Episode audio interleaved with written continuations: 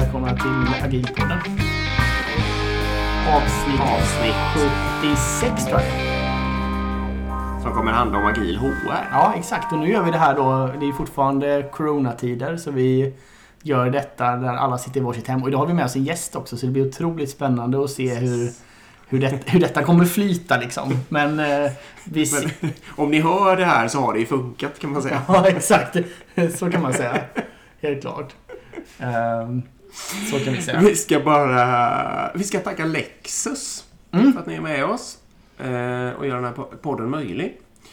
Eh, Det är vi superglada för. Både Erik och jag har ju våra enorma bilintressen och just därför är det extra kul att ha just eh, Lexus med. Nu har jag ju, jag har verkligen börjat sätta mig in mer i Lexus och jag är fascinerad över det här att de har elhybrider tvärs igenom. Varenda bil går att få som en elhybrid. Och dessutom är det ett roligt företag ur ett Lean-perspektiv. Ja, det är det ju verkligen. Och det är ju också ett bolag i Toyota-koncernen där själva liksom Lean ändå föddes. Ehm, så det är spännande. Och vi kommer fortsätta här att djupdyka i Lexus under våren. Och vi kommer bland annat fortsätta också med den här Lexus kundresan. Men vi ska också säga, i samband med dessa tider så är det många små och stora företag som håller på att kämpa på med sin verksamhet. Och eh, Lexus vill åtminstone bidra på det sättet de kan. Så därför lanseras nu en ny kampanj som heter Stöd ditt favoritföretag. Där du vid köp av en ny Lexus får välja ut ett företag som får 10 000 kronor av Lexus. Som du kan använda nu eller senare. Erbjudandet gäller till 31 maj. Och det går såklart i sann Lexus-anda utmärkt att kombinera med andra erbjudanden. Kontakta din återförsäljare så berättar de mer. Och så säger vi tack till Lexus. Ska vi säga tack till Informator Utbildning också. Eh, där kan ni gå in på agilpodden.se, klicka på informatorloggan och hitta ett fantastiskt kursutbud. Mm. Och om ni anmäler er till någon kurs så släng med Agilpodden där i kommentaren så de vet att det kommer från oss. Så säger vi tack. Exakt när ni anmäler er. Exakt, så säger vi tack till eh, Informator också. Exakt. Bra, då så ska vi ta och hoppa in i Agil HR. Eh, Vi gjorde ett avsnitt på Agil HR, nu glömde jag faktiskt kolla när det var, men jag tror att det är ungefär tre år sedan. Eh, Och då var området ganska... Ja, det är ganska länge sedan. Ja, det, var, det är ett av våra första avsnitt med Pia-Mia. Eh, Då pratade vi liksom... Då jämförde vi mycket traditionell HR mot agil HR och vad är skillnader och så vidare. Idag har vi med Frida. Hej Frida! Välkommen.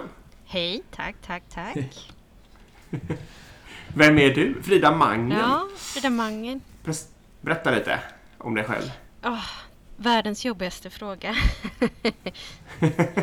ja, men vem är jag? Ehm, jag är beteendevetare, eh, personalvetare ehm, som var en av Pia-Mias första elever i Agil HR.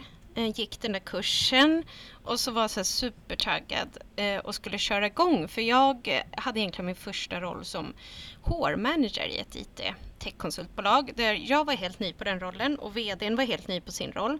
Så vi hade bestämt att, ja men vadå, våra team jobbar ju agilt, varför kan vi inte bara göra det här i organisationen? Och så började jag leta och försöka förstå, så här, det borde ju inte vara så svårt inom HR, men hittade ingenting. Allting var kopplat till tech, eh, allting var på engelska och alla konferenser som fanns var, så här, det var lite konferenser för inbördes beundran. Eh, så, så jag gick Pia-Mias kurs och sen så började jag bara att testa mig fram. Och sen så har jag varit i min bubbla i väldigt många år när jag jobbade där i åtta år. Och kom ut och tänkte att ja, men så här jobbar väl alla nu och insåg nej men så var ju inte fallet alls. Eh, och insåg att det också känns väldigt polariserat samhället i sig men även våra organisationer. Så jag kände att det här måste vi göra någonting åt. Fortfarande pratar vi agil HR, eller det pratas knappt agil HR. Det var fortfarande Pia-Mia som kämpade hårt för det.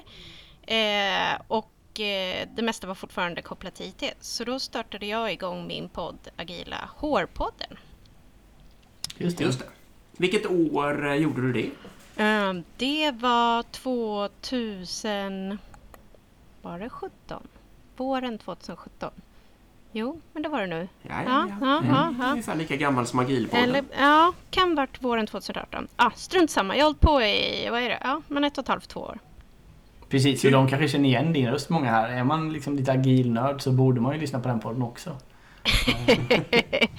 Ja, de hänger ju ihop. Jag blev ju inspirerad Ja. av er. Ni har ju en väldigt rolig podd. Jag är inte lika rolig Ja. som ni är. Nej.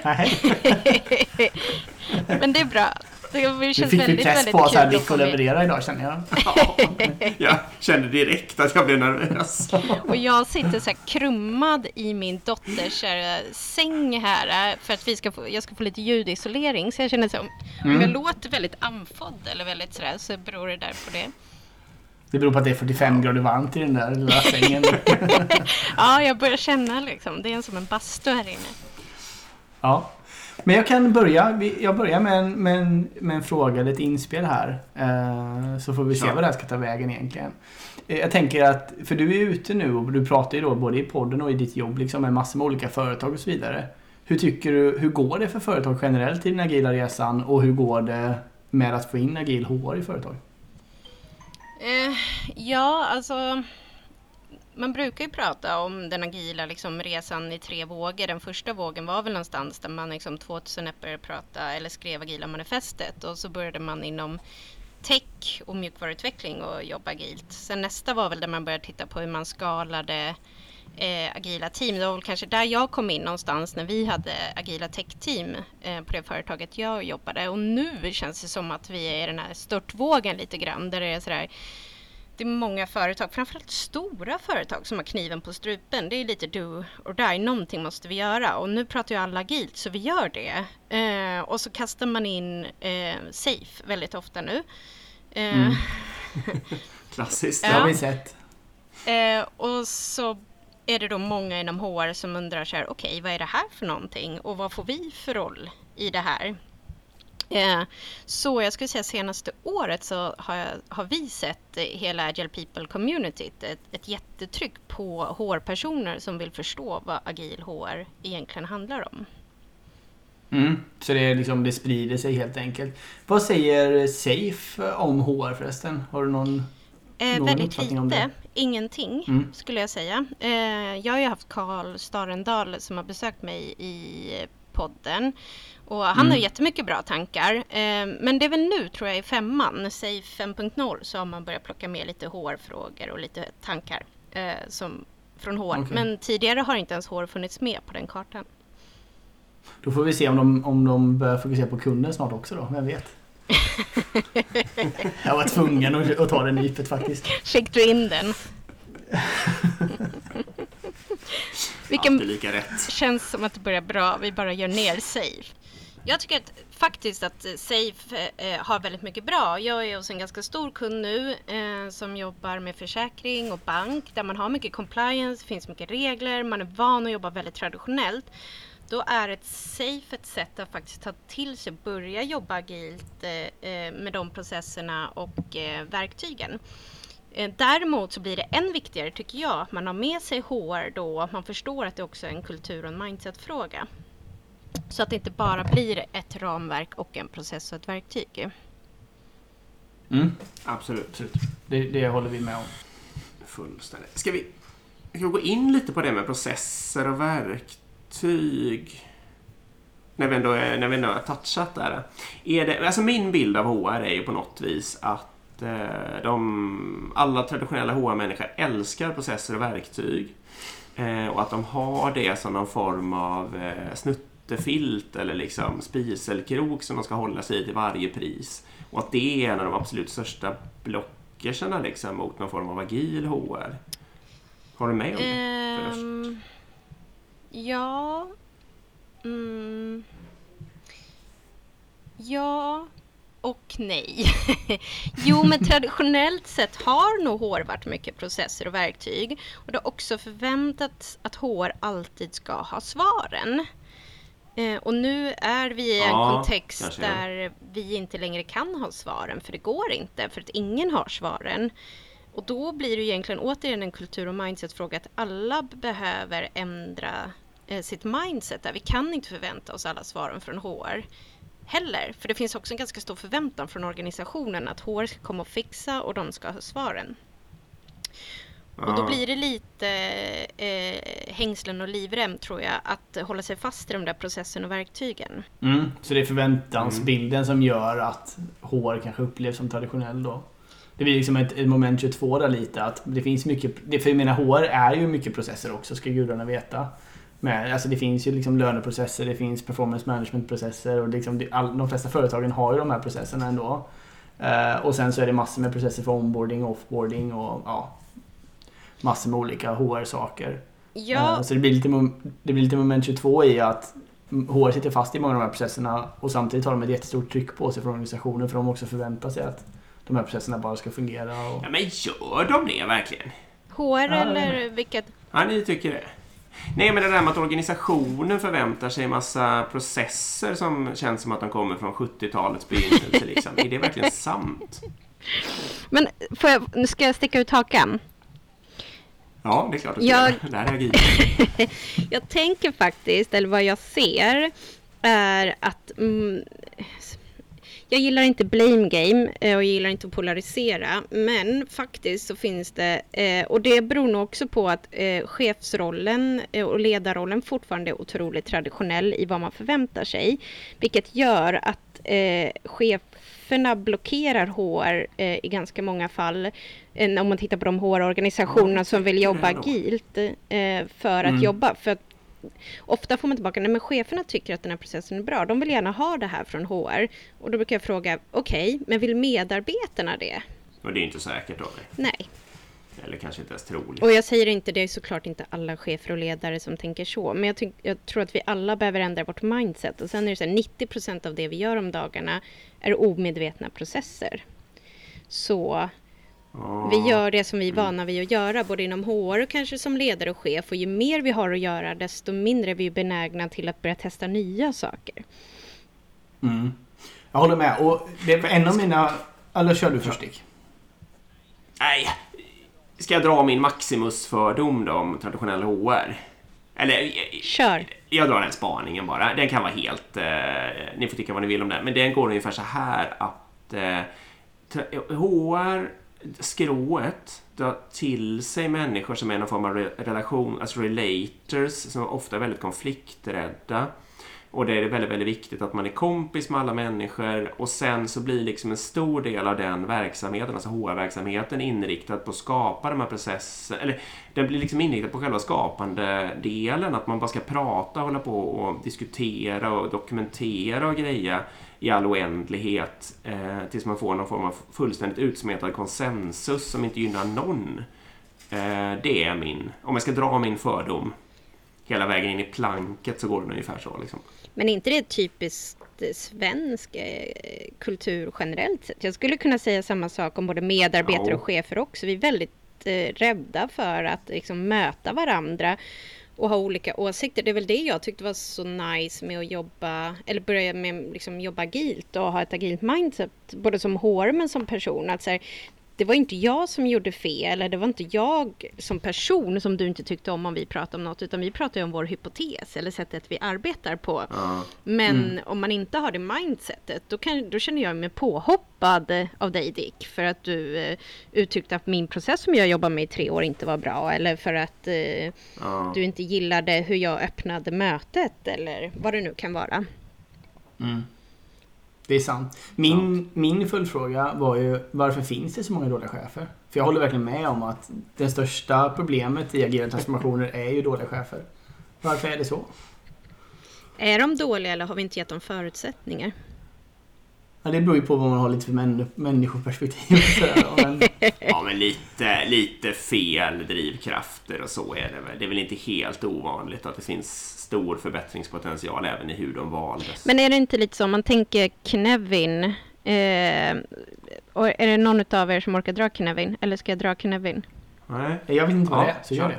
Ja men Knevin, det är ju Dave Snowden som har tagit fram den, alltså komplexitetsteorin. Han menar ju att vi ska fundera på hur vi löser problem innan vi börjar lösa dem. Har vi ett enkelt problem framför oss, det är stökigt i rummet, Eh, där är det ett enkelt mm. problem.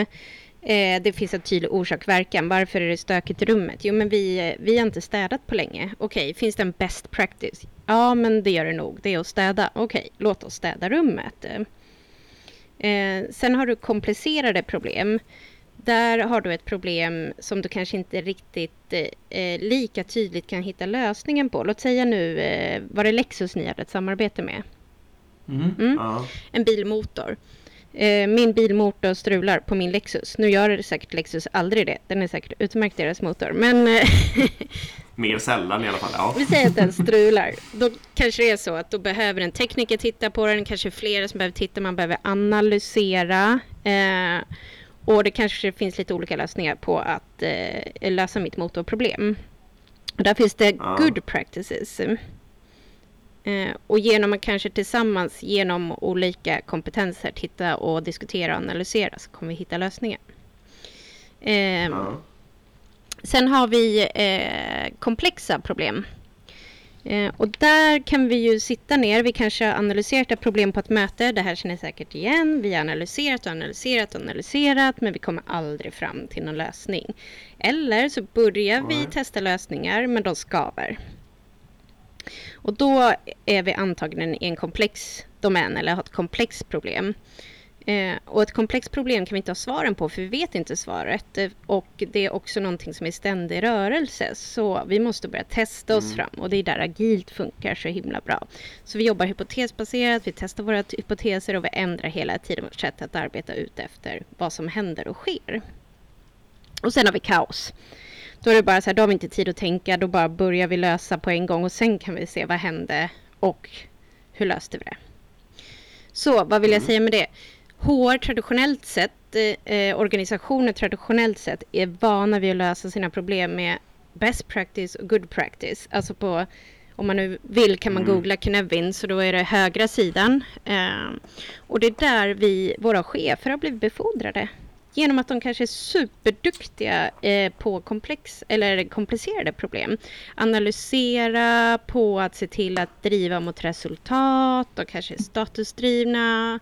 Eh, och sen så helt plötsligt säger vi så här, nej men vänta här nu kära chef och HR och alla andra i organisationen. Vi befinner oss inte på den här sidan längre. Utan nu är vi ganska, i 99% av fallen så har vi komplexa problem framför oss. Så allt det ni har varit duktiga på, så som ni har löst problem, så som ni liksom har fått eh, status och liksom mått bra. Det funkar inte längre. Utan nu ska vi jobba agilt. Mm, det var en intressant teori. Ja, verkligen. Bara för att vara tydlig mot lyssnarna nu. Du sa att en traditionell chef då ofta är van att eh, lösa situationen som om det vore komplicerade problem som den ställs inför. Men en modern organisation är ett, eh, det är ett komplext problem att, eh, att få den att funka bra. Liksom. Precis. Det var det du Ja, sa? Mm. precis. Ja, coolt. Sen är vi också, alltså vi vill ju, vi är programmerade, våra hjärnor har inte ändrats eh, på, vad är det, 45 000 år eller något så här. Sen vi var stenåldersmänniskor. Eh, och vi är också programmerade till att vi vill ha någon slags visshet över situationen för att vi ska veta var faran befinner sig eh, hela tiden. Ja.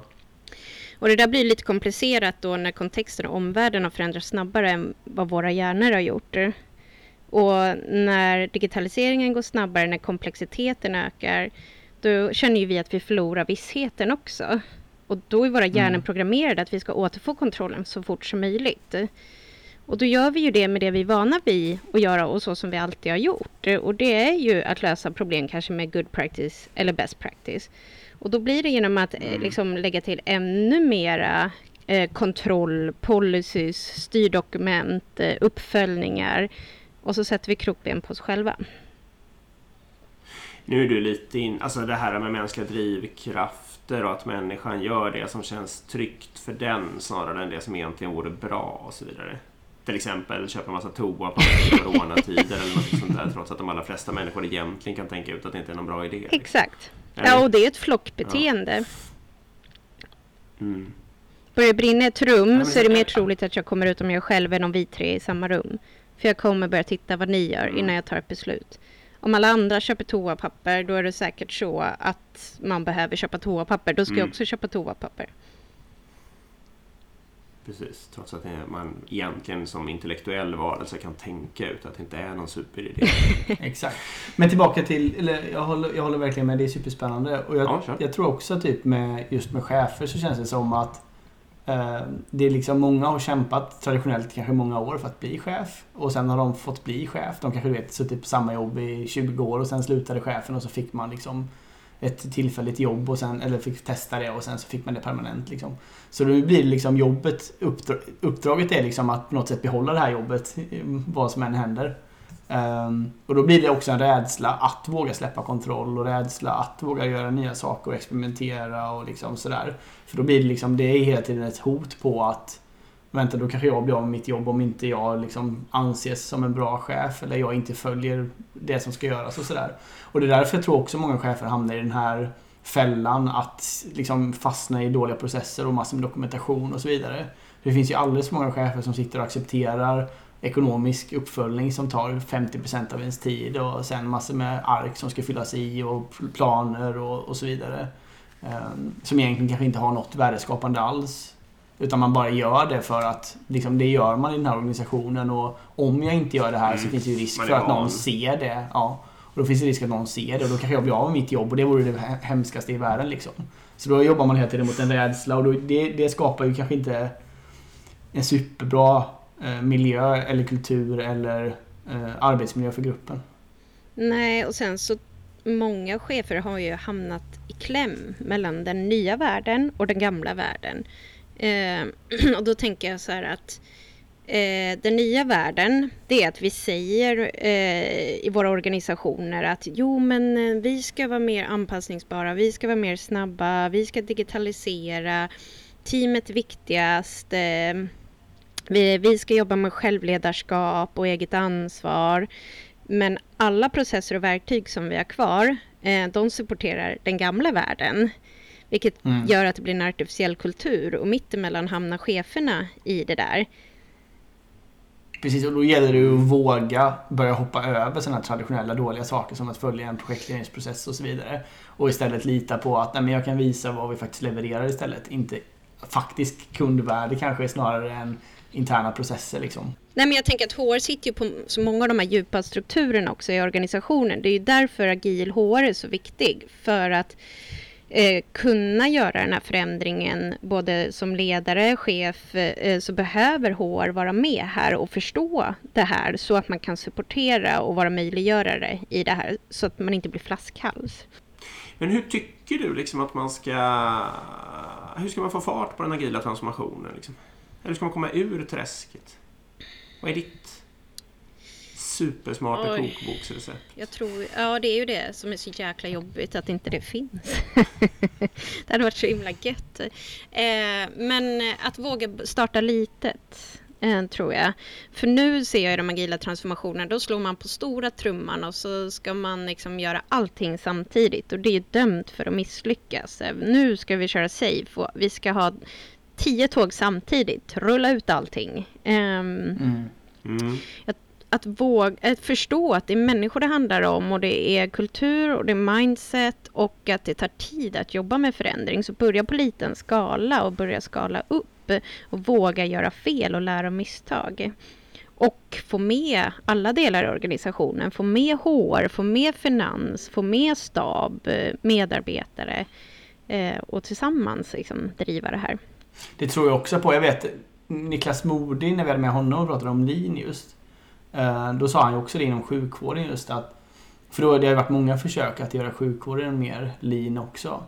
Eh, och det har gått ganska dåligt för man har ju gått rakt på metoder då. Eh, och inte pratat så mycket kultur och sånt. Men då sa han ju också det att hans förslag var ju liksom på att ta en typ cancerpatient som har tillfrisknat, som är nöjd med vården som den har fått. Liksom. Den är nöjd från första bemötandet, att den gick in till att den blev frisk. Identifiera den processen den personen har gått igenom och kolla bara var, varför funkar det här? Liksom, varför är patienten nöjd? Och sen när man har hittat det, då kan man skala den. Liksom. Att okej, okay, så här borde vi hantera eh, cancerpatienter av den här typen. Vi kanske testar det på 10 till och så ser man om de är nöjda också. Mm. Och sen utgår från det. Liksom, så man, hittar, man har en hypotes som man tror som är liksom kundverifierad i någon mån.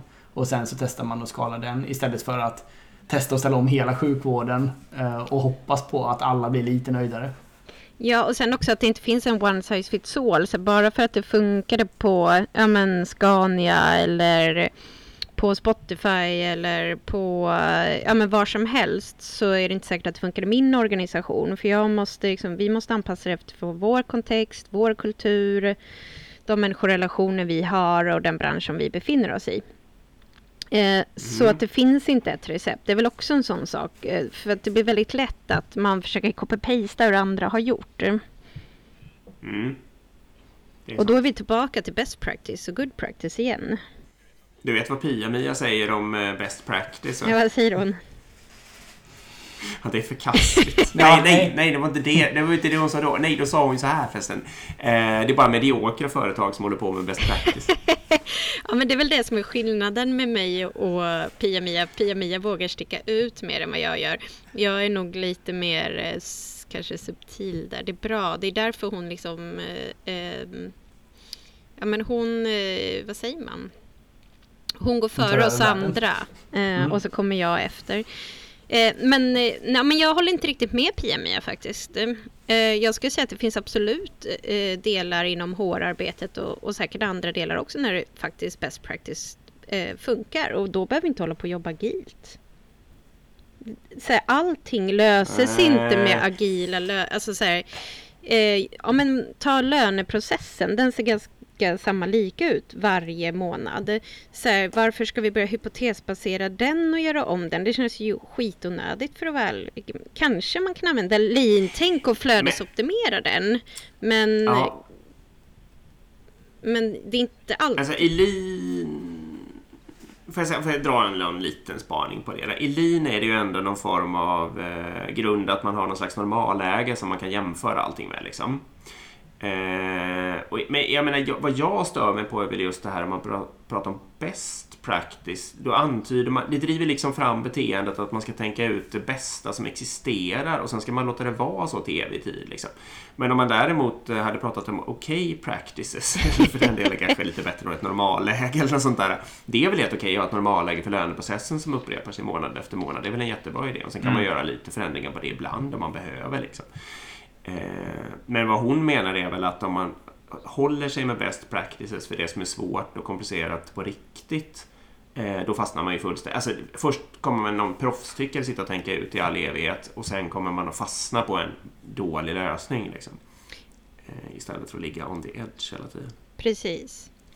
Och en annan sak som jag tror att man också ska skilja, det är alltså så här, Jag gissar att ni är ingenjörer, båda två. Mm. Ja, Stämmer. På vilket sätt märks?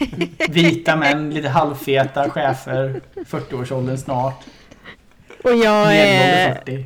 och jag är en blond eh, svensk kvinna som jobbar med personal. Mm. Ja.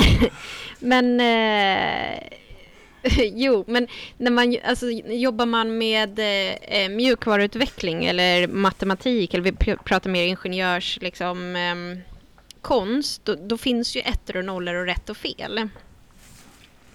Eh, när vi jobbar med människor, människor är jättekomplexa varelser, så egentligen så fort vi jobbar med människor så har vi komplexa eh, system eh, framför oss. Vilket gör att allting går inte att mäta. Men vi inom HR försöker, kan jag tycka, att kopiera hur ni inom tech gör. Och det funkar liksom inte.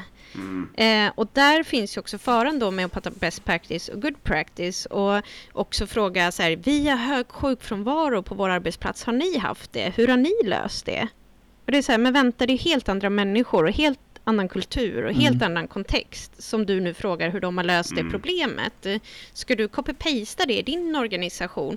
Börja med att fråga dina medarbetare. Hej, hur mår ni? Vi har väldigt hög sjukfrånvaro. Vad beror det på? Exakt, och där, där har jag ju också en liten spaning just med... För vi får också ofta frågan Typ, vet ni något företag vi kan titta på som har kommit långt i den agila resan? Så vi kan gå dit och titta på vad de har gjort. Och, så, och det kan vara ju kul för inspiration såklart. Eh, men vårt tips på senare tid har ju varit mer att försök att hitta någon del i er organisation som har kommit långt istället. För ofta finns det något team som har liksom satt igång lite i smyg och börjat och kanske kommit en bit. Eller det kan vara någon, H- någon på HR också för den delen. Ofta finns det i organisationen och det blir otroligt mycket lättare att skala upp om det finns någonting bra i organisationen än om man ska ta det från ett helt annat företag. För det är som du säger helt olika företagskulturer, det är två helt olika Ja, det är helt olika människor och så vidare. får jag dra en fråga här på eh, kulturbygge. Eh, om man tänker, eller om vi, vi kan ta Linux, vi kan ta Lexus som exempel igen. Om man tar, eh, där kan ju då, Eh, det är inte just en agil grej, men om vi tar det som ett Lean-exempel istället. Där kan ju vem som helst stoppa produktionslinan om de märker att det är något fel. Eh, till exempel. Det, och, det, och, trots att det kanske är en superhierarkisk organisation där man har jättemycket respekt för höga chefer och så vidare så kan i alla fall vem som helst som står där och skruvar göra det. Liksom. Det tolkar då till exempel jag som ett tecken på att man kanske har jobbat med kulturen snarare än eh, processer och metoder. Hur vet man? Har du funderat på det? Hur man kan kolla om ett företag liksom är process, fast i processfällan eller om de håller på med ett kulturbygge? En kultur är ju någonting som inte riktigt går att ta på. En process är ju mycket mer tydlig. Mm. Den är ju dokumenterad. Medan en kultur är ju någonting som det är tysta normer och värderingar som vi har, men som vi ändå efterlever. Så det här med social distancing som vi har nu i coronatider, den är ju inte jättesvår för oss svenskar, för vi har alltid en distans på minst en meter, för det bara finns där. Det är ju ingenting som är nedskrivet men, någonstans. Men det är också att vi litar på myndigheter va, i högre grad än andra, många andra Ja, så är det ju absolut. Men där tänk... Det är väl också en del av kulturen? Där tänker jag att det är väl det som är så svårt att ändra en kultur. Att man tror att bara jag skriver ner det här eh, liksom i en, en fint dokument eller bara det står i vår personalhandbok eller på några no, fyra ord på väggen så kommer det ändra vår kultur. Men så är det ju mm, inte. Ja. Nej precis, jag brukar säga att min, min grej är lite att man ser det på beteendet. För jag tänker just i, i Lexusfallet där eh, och produktionslinan. Det är ju beteendet just att någon person som faktiskt ser något fel vågar agera och stoppa hela linan. Som gör att man säger okej okay, det här känns som en eh, som att då har ju kulturen lyckats i någon mån. Så om, om, om beteendet är rätt efter ens värderingar och principer Eh, fast det kanske då för individen är en stor risk. Liksom. Då, då, det kan ju verifiera ett kulturbygge i någon mån att man har kommit en bit på det. Mm. Och kulturen där blir ju, nu tänker jag väldigt högt här, men kulturen blir ju, det kanske är en process på ett sätt att all, vem som helst kan stoppa eh, produktionen. Men kulturen blir ju när, varför gör man det? Vad är syftet med det? Mm. För jag tänker en mm. process mm. eller verktyg det är ju så här, eh, jag vet att Björn eh, Sandberg som jag jobbar mycket med, han brukar ju säga det här att ja, men en mördare med en kniv eller en läkare med kniv, det är ju vad man har för intention. Vad man vill göra mm. med kniven och det är väl likadant med en process och verktyg. Det är ju liksom vad, vad är det för beteende eller kultur vi har Eh, för att använda eh, kanske då eh, den här processen. Hur gör man då om man vill göra ett kulturbyte? Om vi, nu sitter vi här, nu har jag, jag har anställt er i mitt företag här. Ni sitter i min ledningsgrupp och vi är 5000 personer liksom. Uh, och vi jobbar supertraditionellt och folk är, det finns ingen safety fail-kultur och folk är ganska missnöjda på medarbetarundersökningar och sådär. Hur, hur, sätter vi igång med... Alltså vi kan ju såklart börja prata agila principer och liksom börja införa metoder och börja styra på det. Men hur, gör vi, hur, hur sätter vi igång ett kulturbygge? Eh, ja, men dels tror jag att man behöver involvera så många som möjligt så att det liksom känns som att jag har varit delaktig och jag vill vara med på den här kulturen. Eh, det kommer liksom inte ned, eller liksom nedtryckt så uppifrån och ner i halsen på någon. Nu ska du göra så här. Eh, och sen så, jag tycker jag vurmar ju för att ha principer för jag tänker att de är stretchbara och anpassningsbara utifrån eh, situation. Eh, och sen så blir det ju väldigt mycket att jag som HR, stabsfunktioner, vi var inne på chefer, ledare, måste nog våga eh, börja eh, och faktiskt vara föredömen där. Om vi säger att vi vill ha psykologisk trygghet, ja men då måste jag som HR visa på att nej, jag gör fel, jag gör misstag, eh, jag kan inte det här, jag behöver hjälp av er två eh, i det här.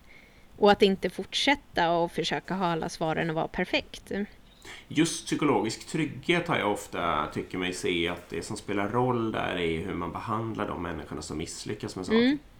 Det är då man skapar möjligheten till psykologisk trygghet om man på riktigt eh, behandlar dem på ett bra sätt. Liksom. Allt annat är av helt underordnad betydelse, är min känsla.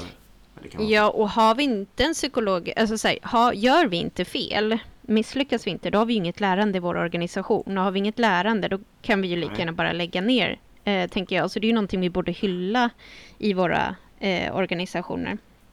Och är det någonting man ska börja med så är det väl just den delen när det kommer till agil HR. Skit i allt annat. Är det någonting som är viktigt så börja med psykologisk trygghet. Mm. Mm. Är jag helt med på. Men vad tänker ni då? Hur skapar man en, en kultur? Ni har jobbat som chefer båda två. Eller jobbar som chefer. Ja, vi jobbar ju som chefer båda två. Jag eh, påbörjade ett kulturresa i den organisationen jag ledde i fjol som då är, ja det är halva den organisationen som jag leder nu. Men då gjorde vi faktiskt så att vi, eh, vi körde en workshop med alla, alla medarbetare. Eh, som slutade med ett ordmål liksom, där man fick peka ut kulturella element. Man fick säga vad som helst. Det behövde inte vara principer och sånt utan det var ju även alltså, enstaka ord verkligen.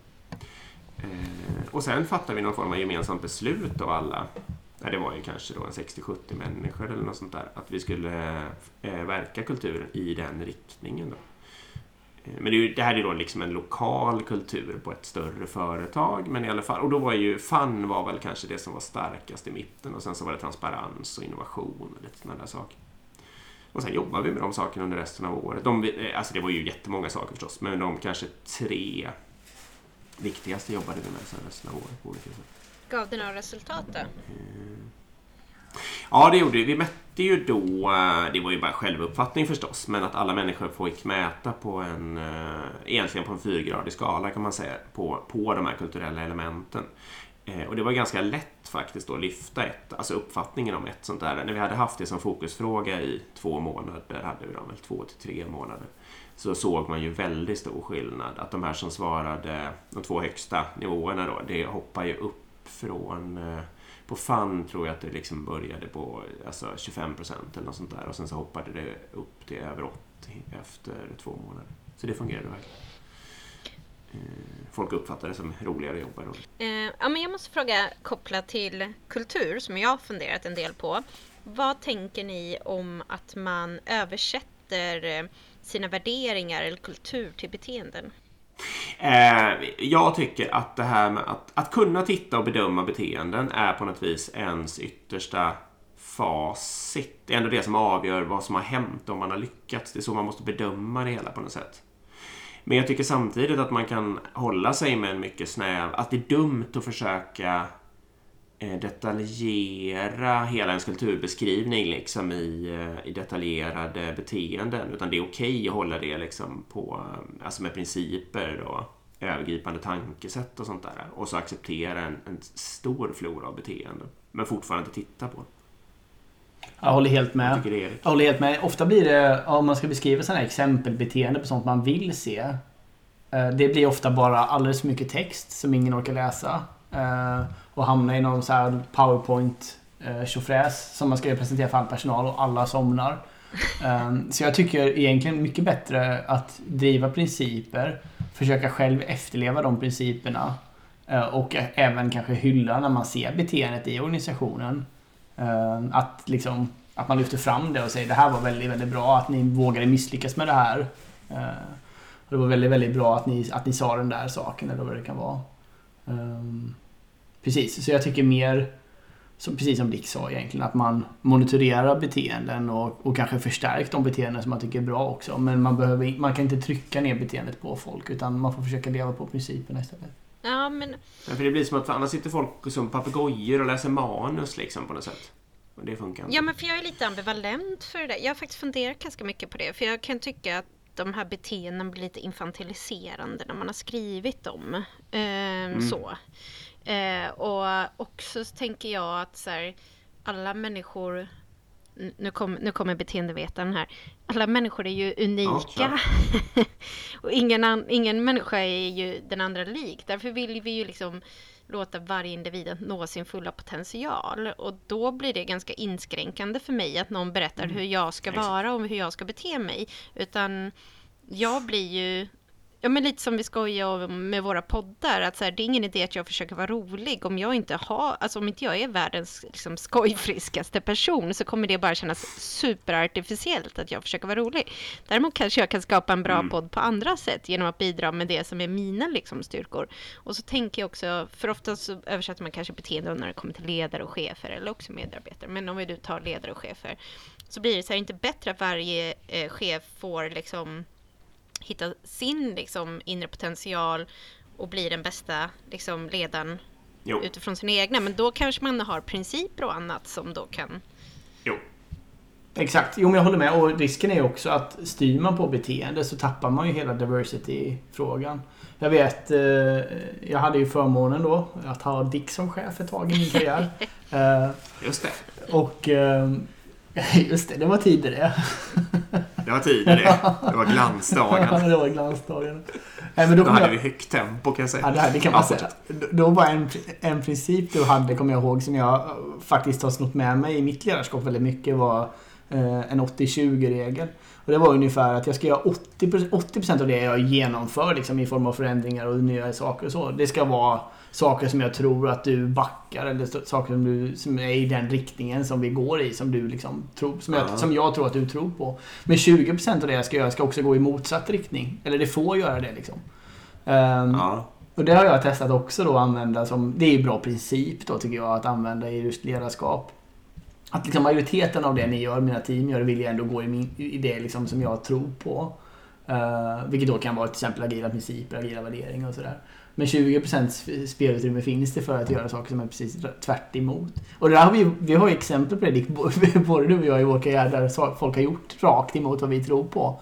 Ja, um, och det händer ju. Och det kan till exempel vara att, att ta in en konsult, vilket kanske man tycker är helt fel för det är jättedyrt och det kanske inte behövs, utan man tycker man ska försöka anställa istället. Eller det kan vara att man vill skapa ett nytt team som ska ha ett fokus, till exempel ett testteam som kan vara så här, ah, det tycker jag är dumt kanske. Men eh, om liksom min medarbetare verkligen tror på det så kanske de får testa det ett tag och testa den hypotesen hela vägen ut och sådär. Um, ja.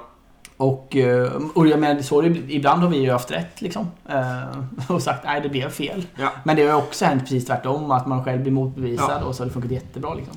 Men inte det ett väldigt bra sätt att utmana sina biases? För man sitter ju med jo. supermycket biases. Jo. Och om man precis. inte låter sig utmanas så kommer det bara bli så som man själv tycker och tänker.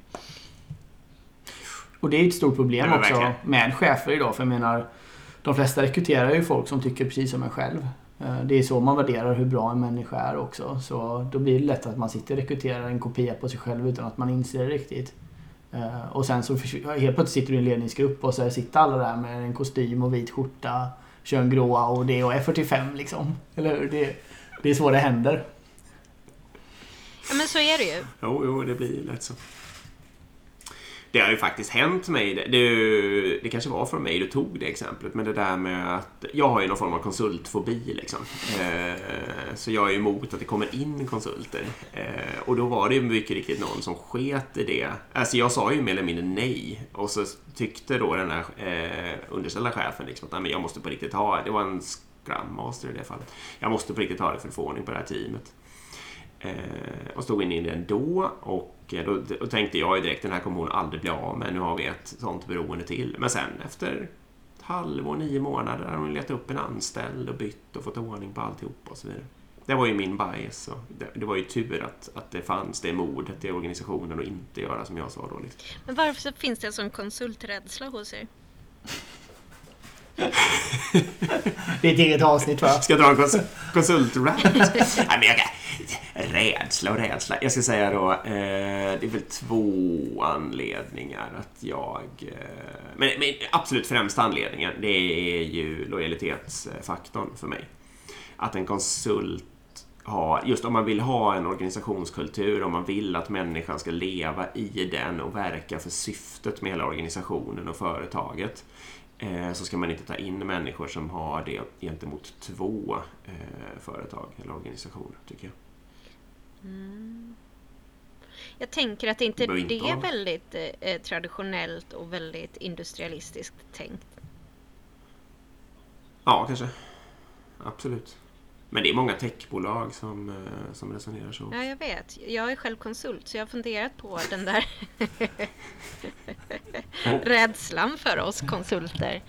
Um, för jag ser ju min främsta uppgift som att gå in, bidra kanske än mer än vad en anställd gör. Jag känner ju att jag vill prestera till 200 procent och bidra med värde till min kund. Och dessutom känner jag ett jättestort ansvar att också lära andra så att när jag försvinner så ska eh, liksom kompetensen ha ökat och de ska kunna liksom lösa det själva utan mig. Men där och då så kanske jag behövs i, liksom, i en kompetensöverföring. Men Precis, men bara, nu får man säga så här. Skillnaden är ju att du... Jag har ingenting emot att använda konsulter som till exempel agilcoacher eller som rekryterare eller för den delen inte som HR heller. Liksom. Skillnaden är ju att jag vill inte ha in massa konsulter som fastnar i min egen kärnverksamhet. Alltså jag vill inte ha utvecklare som sitter där år ut och år in. Liksom. Men jag kan till och med ta in en utvecklare om det är något speciellt. Om jag behöver någon speciell cloud-kompetens eller något sånt där för att göra någon transformation, alltså en tech-transformation eller något sånt där. Absolut. Och jag har definitivt haft in, rekryterare har jag på riktigt haft in och även agilcoach och sånt. Och det tycker jag verkligen. Men då är det ju en helt annan att det är en avgränsad tid, ett avgränsat uppdrag och sedan bygga den egna kompetensen på någonting som kanske är liksom en, ja, ett lyft av något slag. Mm.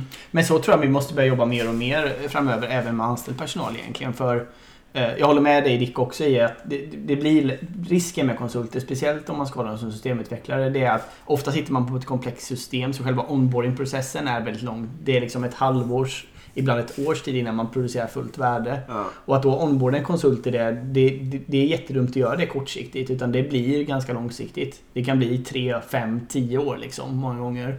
Eh, och då håller jag med dig om att sitter man då på ett team helt plötsligt som varav hälften inte är anställda och egentligen har sin lojalitet till sin konsultfirmas kultur och sånt så kan det bli rätt svårt att skapa ett högpresterande team av det.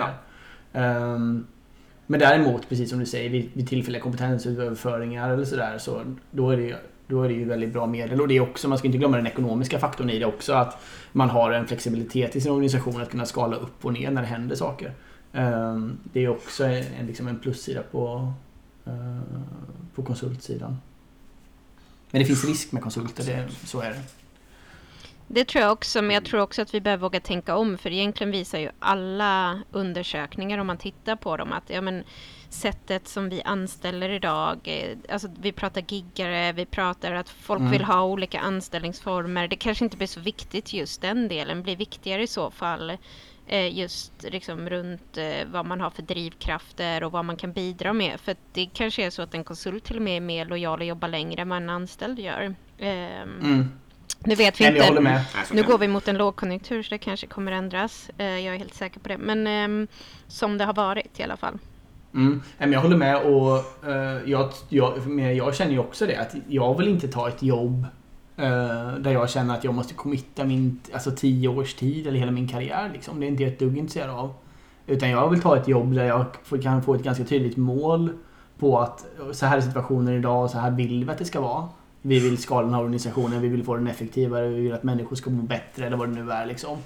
Uh, och sen vill jag jobba med det, försöka nå det målet och sen när jag når det målet så är jag ganska sugen på att göra något annat. Och det vill jag ju vara öppen med. Jag vill liksom inte sitta och lura min organisation och min chef att här sitter jag nu och ska jobba här hela mitt liv. Liksom. Utan snarare tvärtom, jag är här på ett, på ett uppdrag, liksom, precis egentligen som en konsult.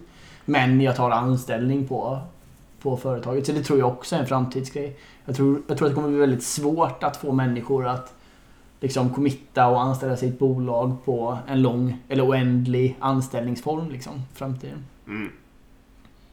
Ja, verkligen. Jag vill ju överhuvudtaget aldrig anställa folk som jag tror blir kvar i längden. Nej, berätta om den tesen. Den är lite rolig. Ja, den går så ungefär bara. eh, när jag letar folk liksom, till vad som helst så vill jag inte... Då letar jag efter människor som jag tror att jag kommer bli av med efter några år. Liksom. Sen är det klart att om någon eh, så här, eh, alltså vill nörda ner sig eller, eller tycker att det är jätteroligt och liksom vill bli mer och mer expert på någonting så absolut är det okej. Okay. Men, men jag vill liksom inte ha folk som känner oh yes, nu fick jag det här jobbet, nu ska jag sätta mig här på den här bänken till evig tid liksom och mysa eller casha in den här lönen eller liksom Man vill inte ha Jag vill ju verkligen ha folk som vill lära sig något och komma vidare. Man vill inte ha happy sleepers. Det är väl det man är rädd för. Däremot Nej. om någon gillar Verkligen. att puttra på och tycker att det är bra och ändå liksom levererar så är väl det fantastiskt härligt också. Absolut. Absolut. Va, ska, ska vi dra någon sån här klassisk... Jag har du någon syn på performance management till exempel? Oh, den brasklappen. eh, ehm, ja, eh, till att börja med så måste man koppla bort lärande från eh, prestation och lön tror jag. Det är väl det viktigaste tänker jag med, med performance management. Men det är okej att hålla ihop prestation, prestation och lön var en och eh, lärande en annan liksom. Och så ska man dra isär. Ja, jag tycker i alla fall man kan börja där. Eh, idag så har man ju kopplat ihop och det där tycker jag, det gör man ju så tidigt. Det gör man ju redan i skolan. Min, eh, jag har en dotter som går i skolan.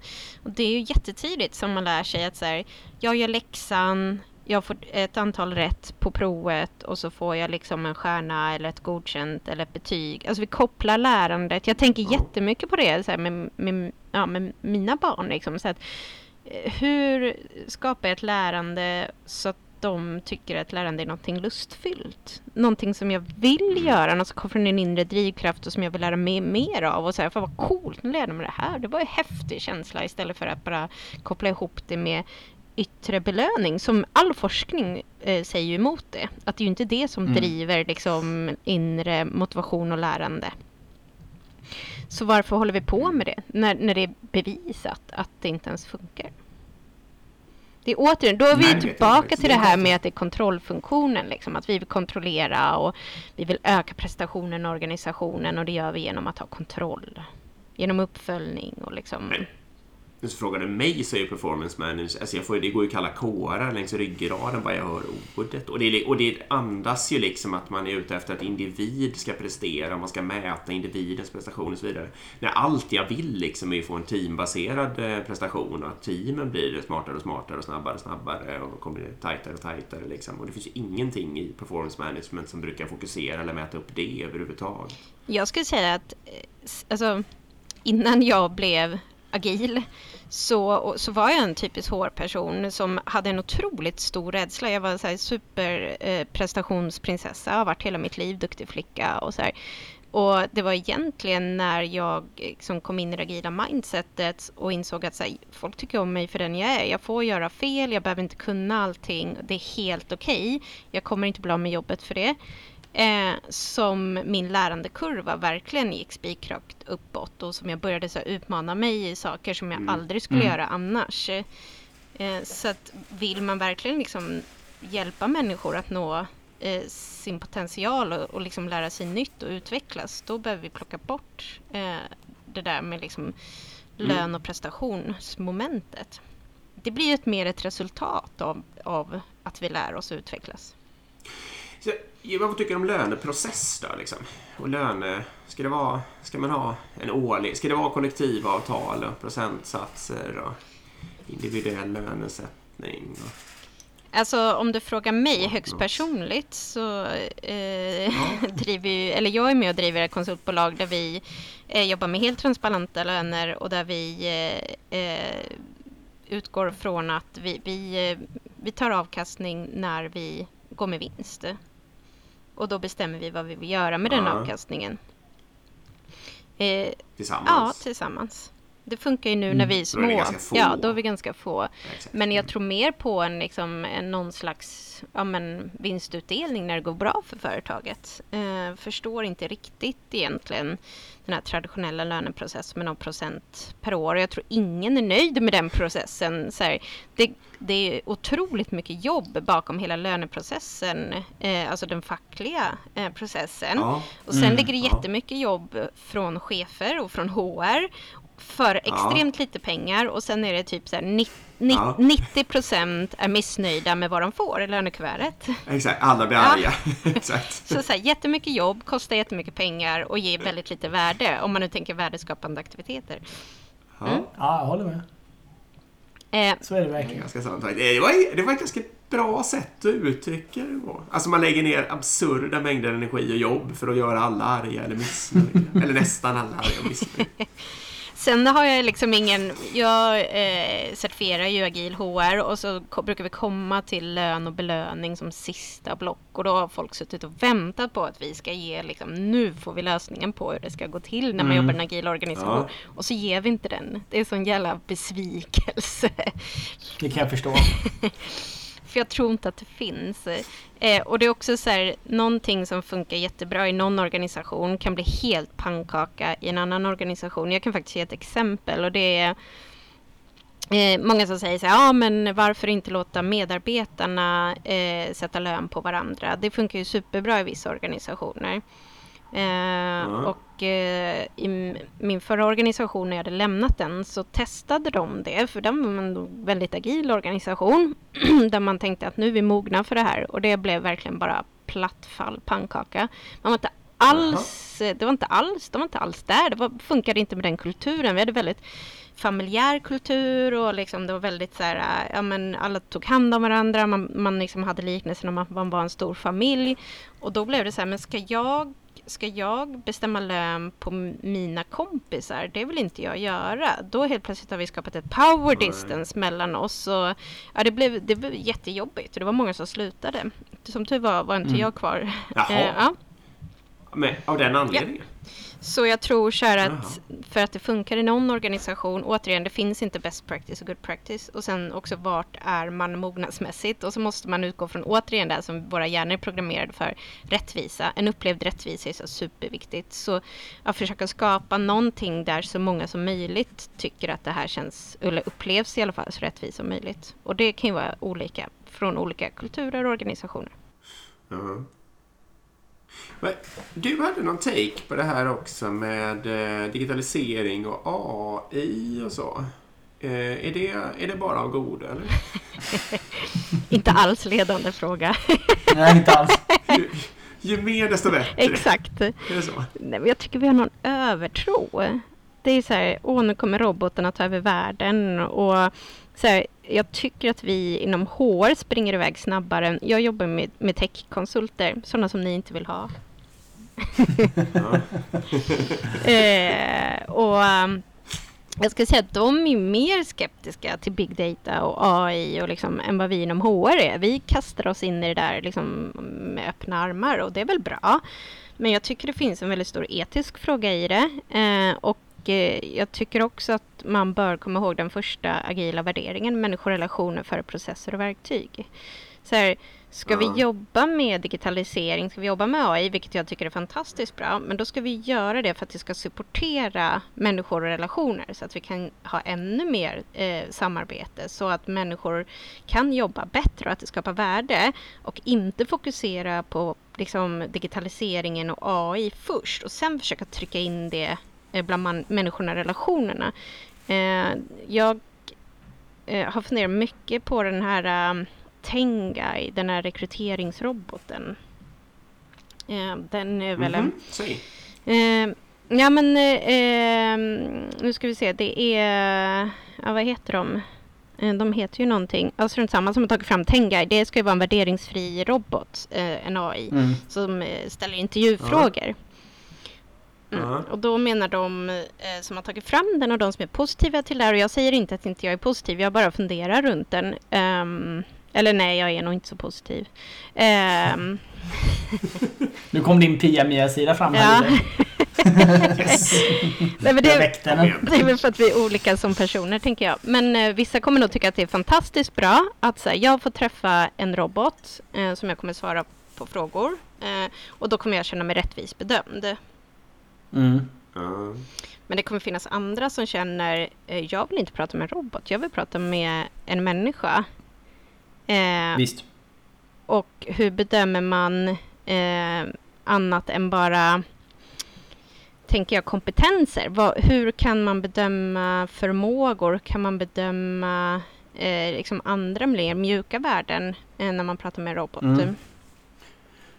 Precis, där, jag kom in där lite för vi hade ju med, vi hade ju ett AI-avsnitt ganska nyligen. Ehm, och där var ju egentligen ehm, slutsatsen eller tanken var ju liksom att vi ska använda AI och digitalisering och så för att förstärka eh, människans liksom beteende. Så det ska vara en hjälpande process för människan istället för en ersättande process för människan.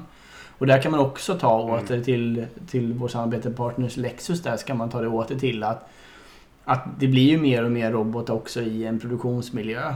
Uh, och till exempel vi, när Lexus lackerar och målar sina bilar så använder de uh, robotar idag för det. Men det intressanta är att då har man valt att spela in själva inspelningsmönstret eller mönstret hur man målar en bil är reproducerat av hur människan gör det. Så de har tagit sina bästa målare som liksom bemästrat detta i hur många år som helst och sen istället fått en dator att, eller en, en, en robot att efterlikna det beteendet. Uh, och det är egentligen så jag tänker i alla fall att man kan använda uh, AI, digitalisering och så vidare för egentligen bara få bättre processer för människor. Mm. Mm. Ja, men det, och, och, kanske också att så. vi kan utnyttja mer vår tid för människorelationer eh, istället för att kanske ha repetitiva uppgifter som vi egentligen inte behöver lägga tid på. Mm, exakt. Mm. Har, har, du hört det caset? Det är någon kommun i Norrbotten som rekryterade någon eh, värderingsfritt med någon robot. Och så slutade det med att de valde en vit man som heter Anders. Ja. Känner du den där? ja, men jag har hört lite olika sådana här stories. Och det är också så här, det blir väl det som blir det etiska. När den där roboten gör fel val. När den självkörande bilen... Tycker att det är något fel på vita män som heter Anders? Nej men det Förlåt, finns ju, nu kommer inte jag ihåg, men det var ju eh, en AI som diskriminerade ganska eh, skarpt. Eh, ja, det kan, och, kan bli så. Ja, så här, vem är ansvarig då och hur, hur, hur märker man när det blir fel?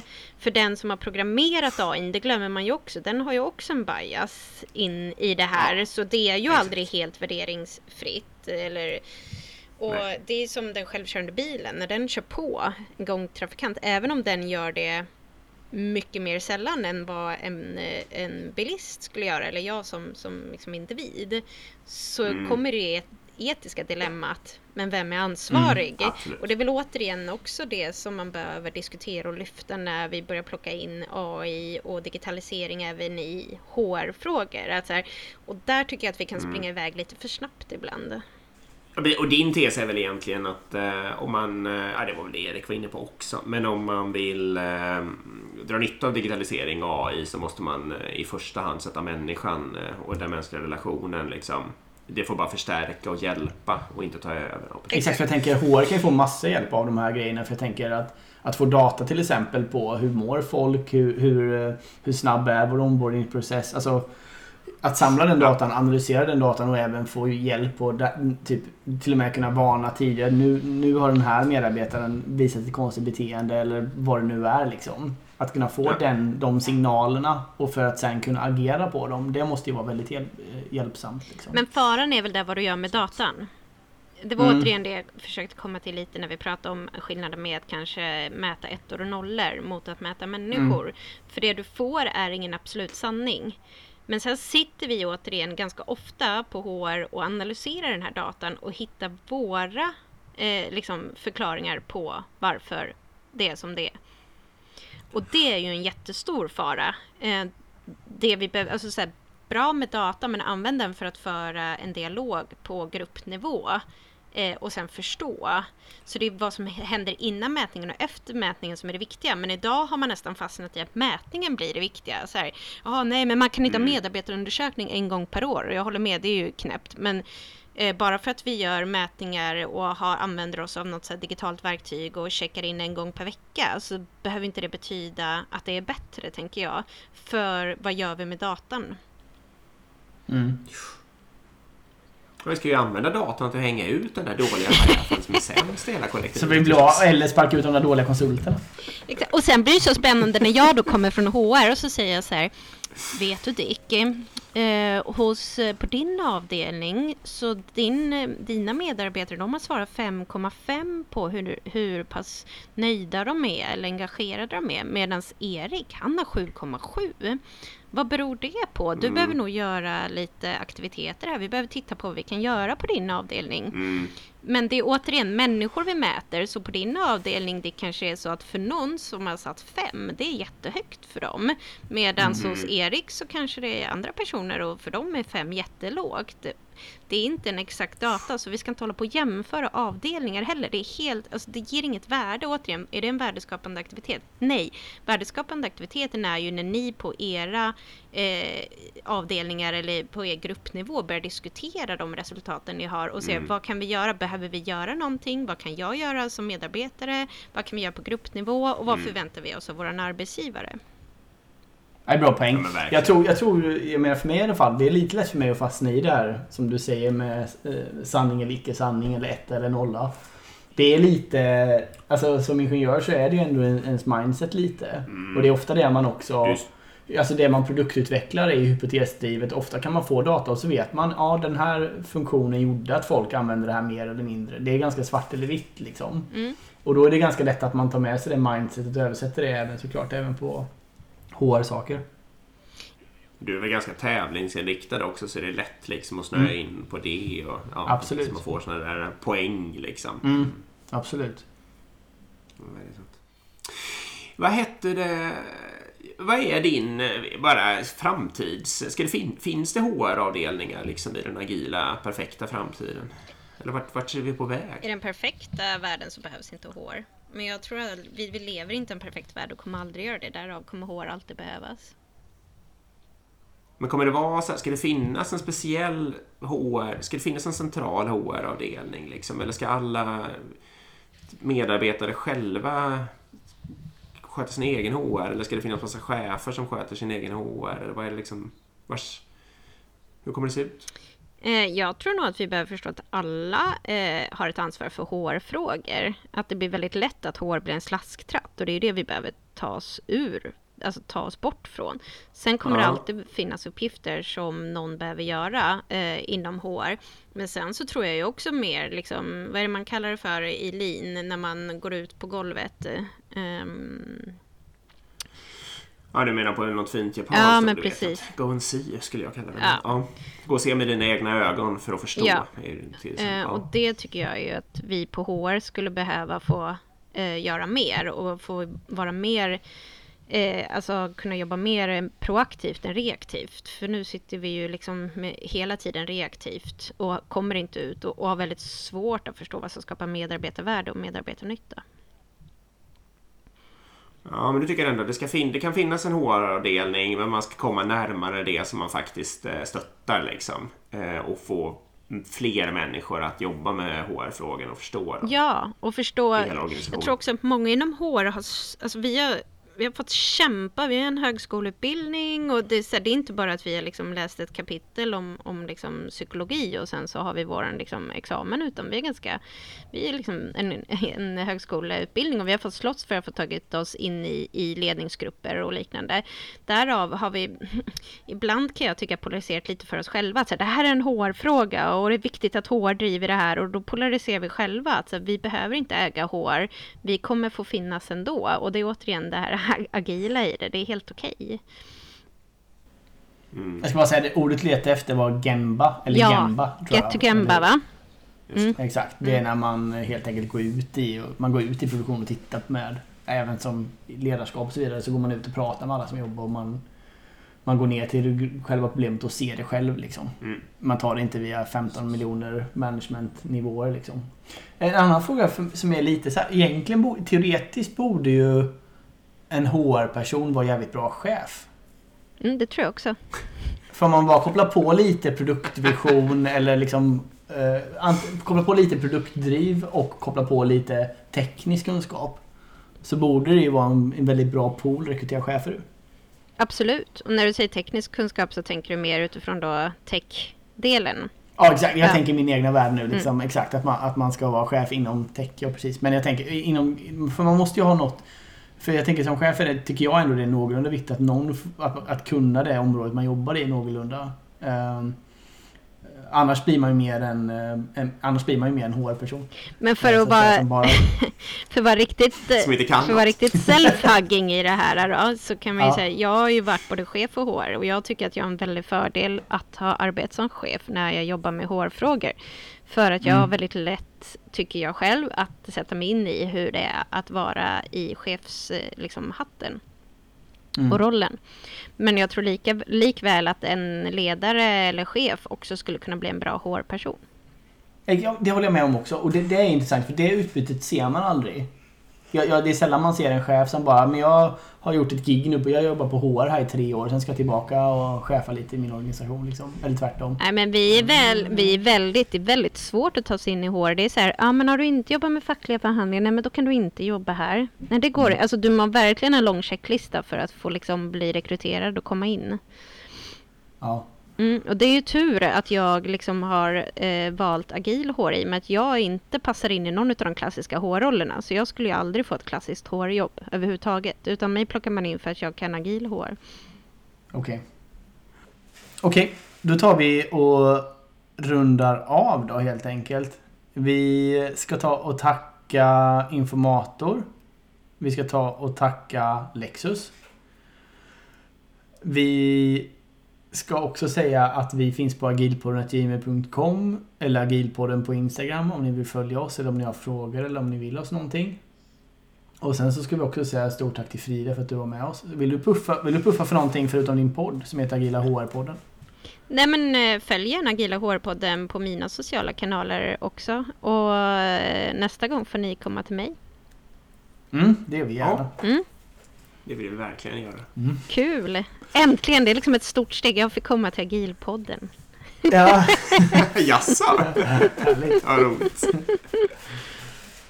Okej, ja, men då säger vi tack så mycket då helt enkelt. Ja, Ja, tack till alla som lyssnar också. Ja, det är verkligen. Bra. Vi hörs. Hej hej. ha det bra! Det vi. Hej.